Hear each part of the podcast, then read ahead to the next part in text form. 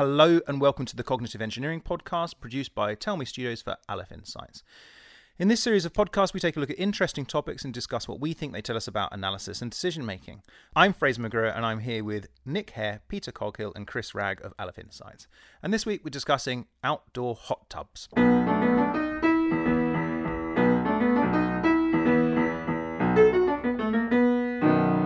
Nick, lead us in. Yeah, well, I, I went to Iceland uh, recently, and one of the more enjoyable elements of being in Iceland uh, was that they had uh, these hot tubs outdoors at the hotel where you could just sit in the hot tub and look at the scenery, uh, big, barren, wide, open landscape uh, of Iceland. And. Um, and uh, it was amazingly good fun. Complete. I thought to myself, being outside in a hot tub regardless of how hot the hot tub is, uh, you know, the fact that it's it's snowing or whatever is is going to make the experience a bit miserable. But I was completely wrong. Um, it, it's really nice being in a hot hot water outside, regardless of what the weather's like, is great. And uh, my next thought was, why don't we have that in the UK? Why don't we have hot tubs? The, and the answer is that uh, actually in Iceland they have, um, you know, they've got more or less free heating, free hot water because of all the volcanoes. So most most places just get just get free um, free hot water out of the ground and, and use that. You know, uh, we don't have that. So Iceland basically has these has this fantastic outdoor um, bathing, which is effectively not it's completely cost ineffective for us. You know, to keep a hot tub permanently going um, at the height of winter. Uh, which is a real shame. But it did get me thinking. You know, how much actually of let you, we, you could you might go there and think, oh, that's interesting. The Icelanders have this sort of cultural thing, which is sitting in a hot tub. Um, in in the snow. That's very nice. Why, you know, we should have that cultural thing too. Uh, but actually, it's only something which is available because because of the the fact they, they don't have this resource constraint that, that we do have. And it got me wondering about what what other things we would do if you took away constraints, um, and the extent to which you know the culture we have uh, and w- what we consider normal is actually instead is, is just driven by um, you know by the need to get over resource uh, constraints. Yeah, what, what what constraints did you think about, or what sort of free freedom from what constraints did? You? Well, I think I think you, you you don't have to look round very hard to see examples where when constraints have been removed, culture has has adapted fairly quickly. Um, you know, you you you think about you know Britain's food culture, uh, you know, in the 1950s, very heavily conditioned by rationing, um, which probably, you know, led to a, a belief that um, British people can't cook or like bland food or in some way, you know, uh, uh, massively lack uh, kind of um, decent, um, you know, decent expertise. culinary expertise. Uh, but then you know, wind wind the clock forward fifty years, um, and massively lower transport costs, and and actually, it turns out we uh, we do like nice food. We just didn't have very nice ingredients. You know, we didn't we just didn't have the resources. You know, so there's an example where our food culture has has um, you know has has massively flourished because we've removed this constraint. Um, things like you know the way that we um, interact. You know, socially has changed enormously because of the internet. Um, the the fact that we you know used to uh, you know there was a thing called keeping in touch which you either did or didn't. You know you left school you kept in touch with some people and so you had you know your school friends which would be a small group of you. You would do things like go to reunions and reconnect with people. I don't think that exists anymore. You know people there's no such thing as as as falling out of touch. Um, you know, everyone, you, the people you went to school with, you more or less keep up with on, on Facebook for the rest of your lives. Um, it, it, you know, there's another example of, of where we've removed the constraint. So what happens? Uh, you know, what happens when we take away? What what would happen if we, if for example, we did, had no more disease? How would it change the way we behaved? What would happen if we took away? Um, you know, if we if we if we gave everyone completely free energy? Uh, I, I just, and it's speculative, really. But what you know, what would happen? Well, it makes me think. Uh, well, so so to summarise that behaviour when we look at it can be surprisingly driven by constraints. Um, and actually, it's interesting sometimes that a constraint is removed, um, and you can immediately see some changes in behaviour. But I can think of one constraint which is removed that I think probably hasn't resulted in that, or not as quickly as people might have thought. So, going back to your example of, of wartime rationing, I'm thinking of, of the of, of licensing hours in the UK at the times that pubs shut, um, which so many uh, people visiting these shores find very odd. That uh, when a bell goes at ten to eleven in a pub, and then again at eleven, um, and then suddenly that everyone, what's that about? You know, well that's time to stop drinking. And, and, go go back to your munitions plant and exactly. start working on the munitions you Yeah. need for the Western Front. Yeah. And so famously, licensing laws were changed. I think it was under uh, the Blair, Blair government. government, I yeah. think, um, and sort of. And one, and, and so one of the behaviours that people have said, oh look, the reason why British binge drink is because they have to. They've got to fit in their drinking before eleven o'clock, and so I think maybe policymakers envisage some sort of, you know, transformation into a cafe society where we all sit around sipping a little bit of wine until the early hours of the morning. But all that happened is that pubs were open longer and people still continued their binge drinking because the theory is either that's what they're used to or maybe just genetically that's what British do. But and I th- I think that still hasn't really changed much. Yeah. This sort of you know drinking fast. So anyway, um, who wants to come in on something And here? I think the up- the Um, uptake- let's have Peter. Yeah. The uptake of extended licenses hasn't been that great as well. There's still lots of pubs that choose to close at 11 because it suits them and their staff and and their clientele because they're, they're used to this this culture of of binge drinking before 11 o'clock and then getting up and still ha- being able to function in the morning because they've got a, a more or less full night's sleep. Yeah, exactly. Now I feel like I don't want to be drinking to one, but so eleven thirty, just right. Thank you very much, uh, Chris. Yeah, well, I I was just going to say that actually, I think um, we we've obviously adapted to to scarcity in all all kinds of resources, and we seem particularly poorly equipped to um, to cope constructively with the removal of that scarcity. So food is a great example. You know, o- obesity epidemic. You know, is is uh, uh, sort of spread across the Western world and and now the developing world. Um, if you look at um, societies where, uh, like gambling restrictions, again another great initiative of the um, of the Blair government to to remove um, the restrictions on on gambling. And what happens? More people gamble, and you get more people addicted to, to gambling. This notion that oh, if only we didn't have the restraints, people would would self manage much more sensibly, doesn't seem to be borne out by the evidence of the removal of restrictions. And so I suppose I'm.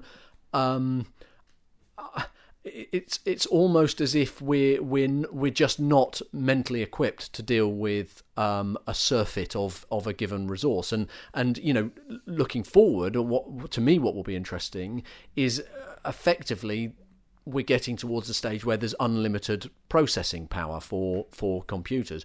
What on earth will we put you know so far what have we put it towards? Have we put it towards constructive, uh, you know, well-meaning things. In some cases, yes, but mostly it's spent on on computer games and and taking pictures of cats. which So- people do enjoy. I Yeah. mean, that does produce utility.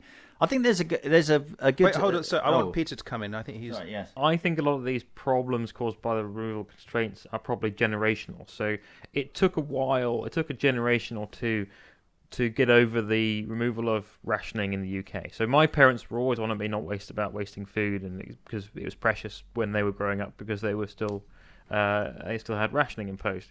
But um, my generation and my children's generation probably will will have developed a, a, a- a responsible attitude towards food where we don't waste food for not wasting food's sake, not because of some external constraint. But we are getting fatter, you know. So we are, we, yeah, we, we are, but I think we will learn. Society will adapt to getting fatter, and maybe getting fatter won't be such a bad thing.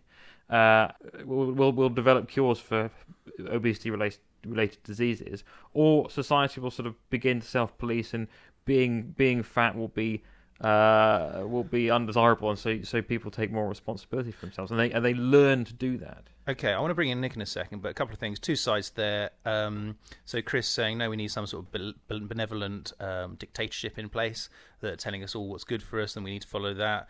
And and and uh, Peter saying no, we're going to be self-policing eventually. Slight surprise there, hearing about your children, by the way. Um, so I don't know if there's something going on in the But Coghill hypo- household. we know. hypothetical children. Oh, at the moment. hypothetical children. Okay.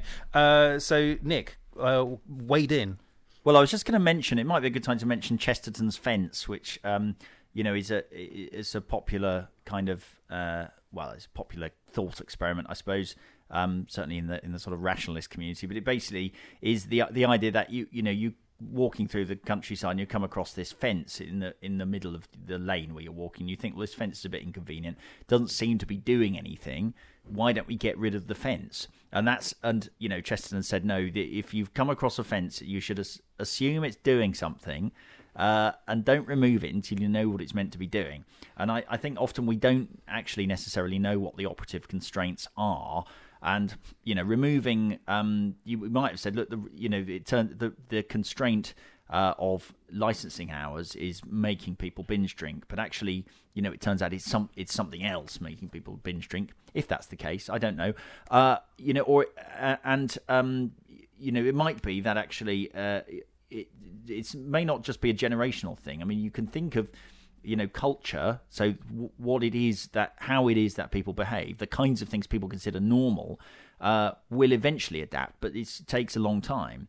Um, you know it takes several years for people to adapt around constraints.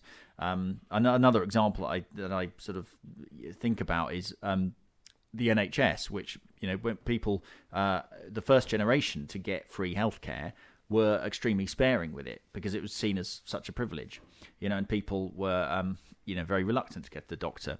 Now, now people have grown up with free healthcare. It, they treat it like it's free, and you know, it's oversubscribed. People you go to the doctor for things that they probably oughtn't to.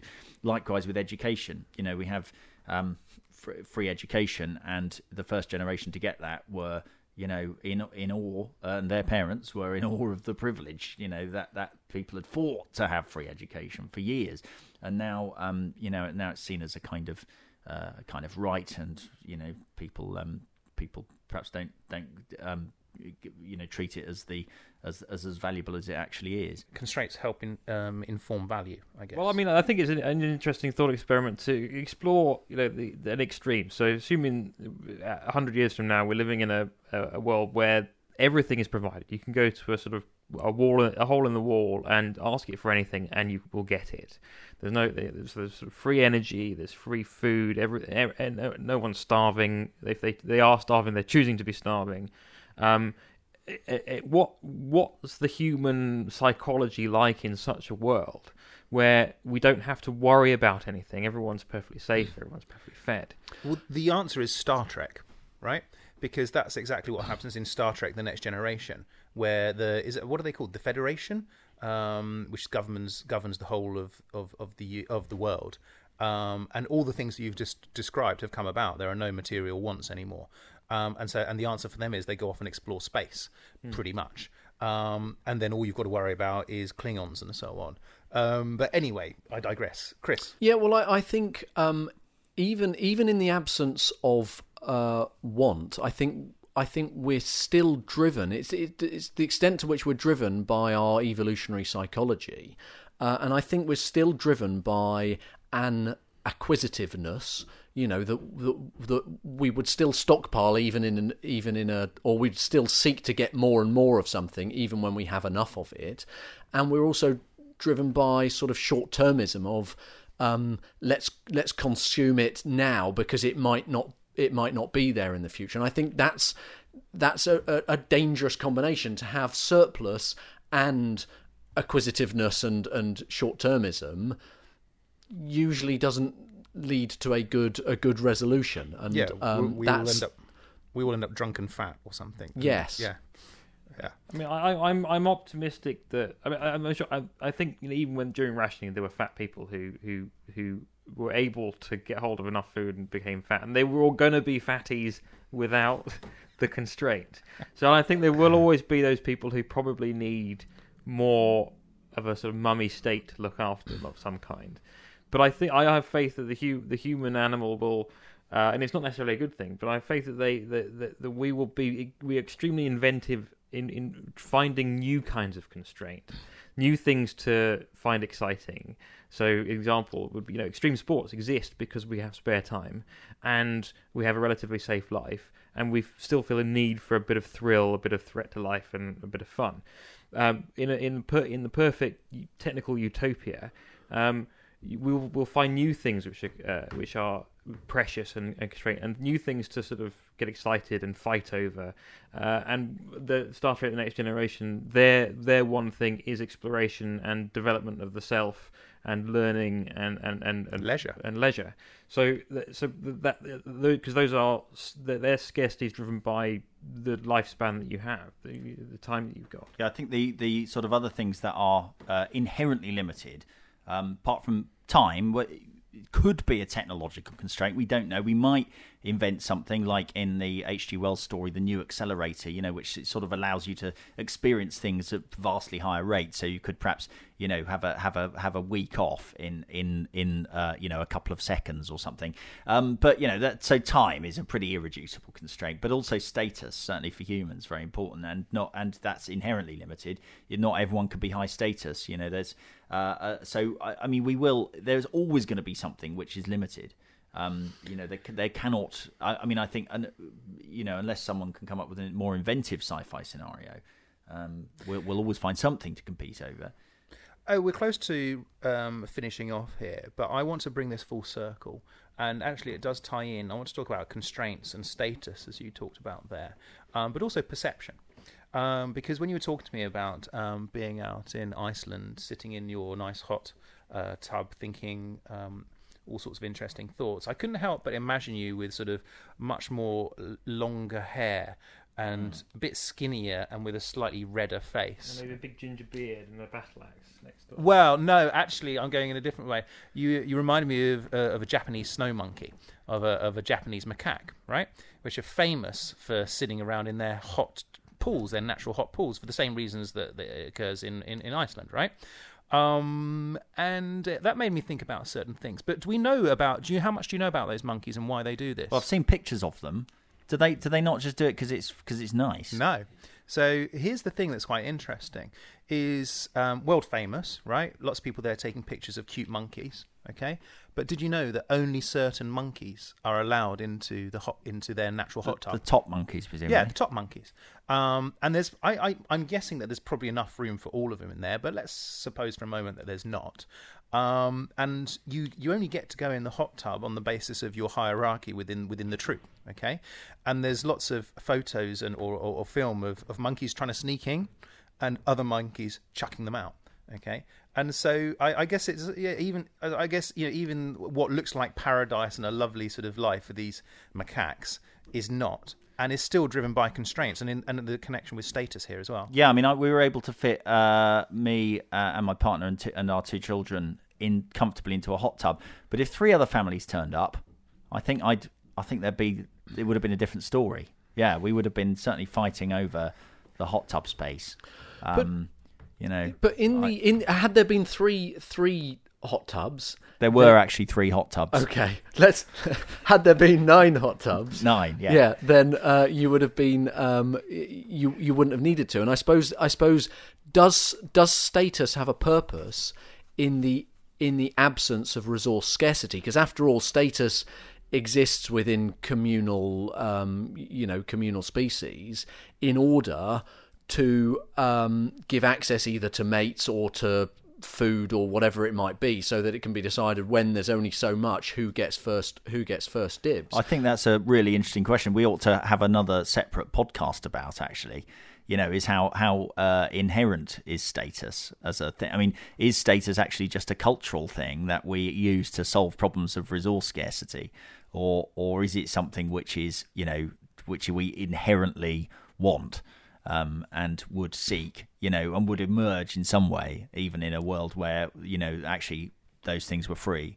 Well, yeah, I, I mean, in in, res- in response to that, I I, I think it um, it relates to this this question that we've been talking about thr throughout this podcast, which is that um, we probably would feel the need to uh, invent status in some way in the, in the absence of resource scarcity. Um, but we wouldn't need it anymore, and I think we're we're driven. A lot of our behaviour is driven by what we what we feel comfortable imposing, not by actually the constraints to which we're we're subject. But I mean, also, the fact. Sorry. It's an organising principle as well, right?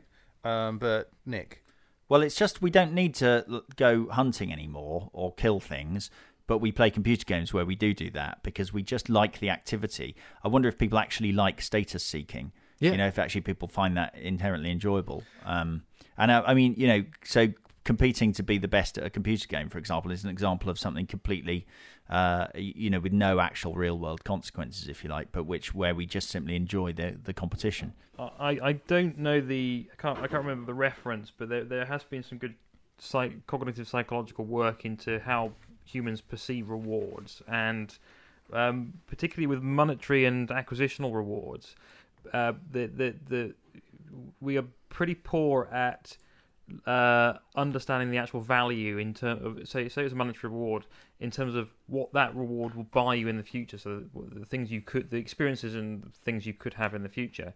We concentrate rather on the face value of things and seek external cues as to how much that's worth. So there, there might be something quite hard coded in our brains about how you know, if you if you if you're given a reward of if you're paid twenty pounds an hour and I'm only paid fifteen pounds an hour and we do the same job, I feel affronted, even though fifteen pounds might be sufficient for everything I need. So it, it, we look for we, we look for these external cues as to how much a, a thing is worth, even though it's Yeah, we're, we're much, much better off than uh, your, your average medieval king. But who wouldn't want to change places with a medieval king? I mean, you know, that would clearly be brilliant. Quite right. Talking of kings, um, I mean, you sort of threw me off kilter there slightly, uh, Peter. Um, so Nick here, sitting a, in a in a in a in a hot tub in in in Iceland, Viking or monkey? Which is he? Um, what do you think, Peter? Well, I think he's a bit too Norman to be a Viking. The Normans were Vikings originally. They well, that's well, yeah, well interjected. I'm actually really more of an Anglo-Saxon, but uh, but I mean, so, so that puts me in a in a you know, we're still talking about basically the Norse family, I'm just one way trying or to. the other. I'm just trying to uh, I'm imagine. not, it's not Mediter- I'm not Mediterranean. That that's definitely. I'm That's definitely in the north, north, northern Europe camp here. Yeah. Chris, monkey or or Viking? I think I think he's got to be a cheeky monkey, hasn't he? On that note, uh, we'll we'll we'll wrap up. Thank you, as always, for listening to the Cognitive Engineering Podcast. I'm Fraser McGruer. We've been here with Peter Coghill, Nick Hare, and Chris Ragg. Thank you very much indeed for listening. Until next time, bye bye.